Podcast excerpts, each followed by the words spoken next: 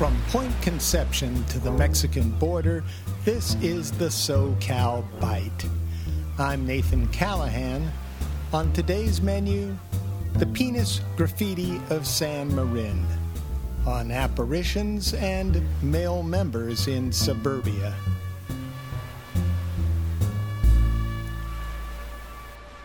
After she died, my mother frequently visited my father in their South Orange County home.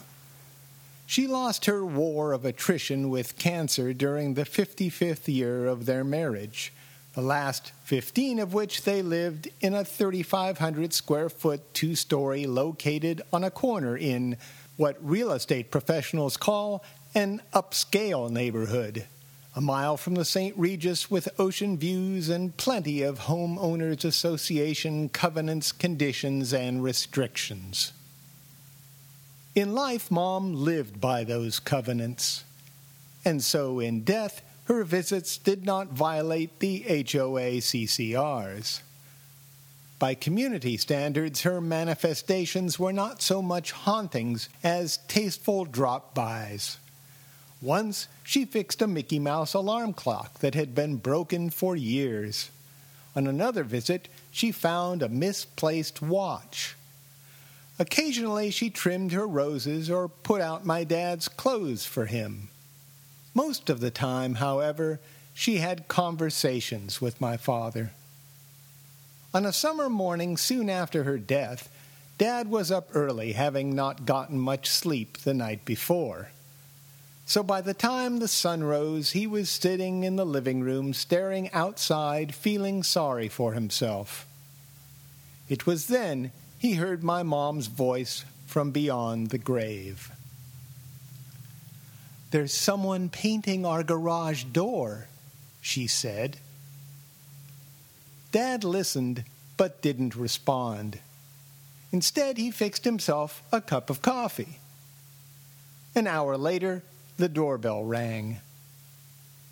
Two women neighbors in their jogging gear, white Nikes, white shorts, white visors, and ponytails, you know the look, were there to inform my father in serious tones that someone had sprayed graffiti on his garage door.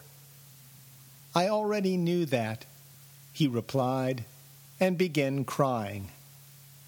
Tears and fond memories aside, the three of them walked down the home's brick path entry to the driveway where, sure enough, there on the garage door was graffiti, or more specifically, a spray painted penis pointing in their direction.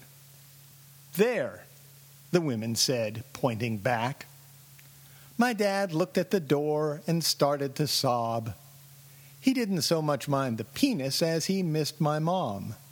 Yet the effect was striking. There was my father in front of his San Marin home, tears streaming from his eyes, emotionally responding to a simulacrum of an upright male member. You should know this about my dad. He's a smartass.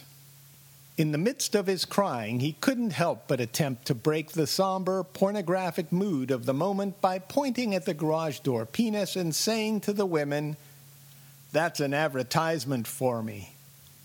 As if on cue, the women didn't laugh. You should really call the authorities, they said. It might be a gang. As the women talked about the spread of hooliganism in the high ditch burbs, my dad tried to imagine a gang called the Dipsticks, or the Shafts, or the Pocket Rockets We'll tell our husbands to help you clean it off, the women said, leaving, as if the removal of a spray painted trouser snake was a gender specific ritual, a kind of male bonding experience. But the scrubbing off would have to wait. It was 8:30 and dad needed to get to the senior center to deliver some meals on wheels. The husbands could help later. However, to spare the neighbors from a clear violation of covenants, conditions, and restrictions while he was gone, Dad duct taped his U.S. flag over the graffiti.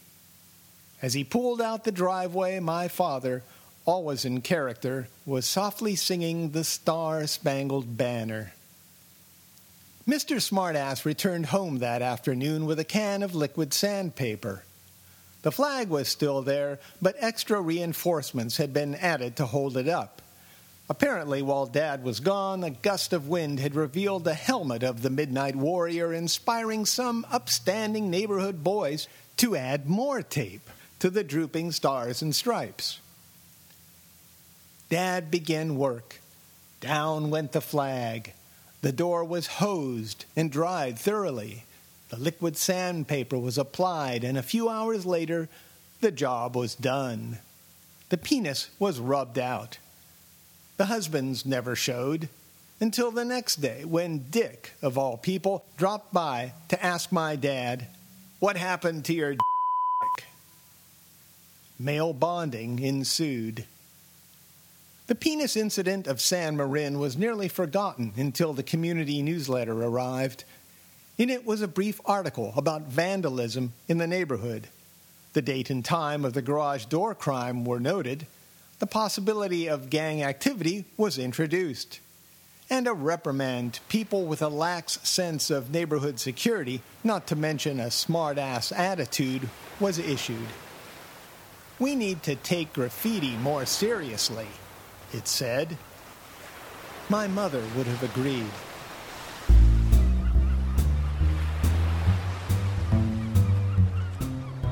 For more SoCal Byte audio essays, visit socalbyte.com. That's S O C A L B Y T E dot com.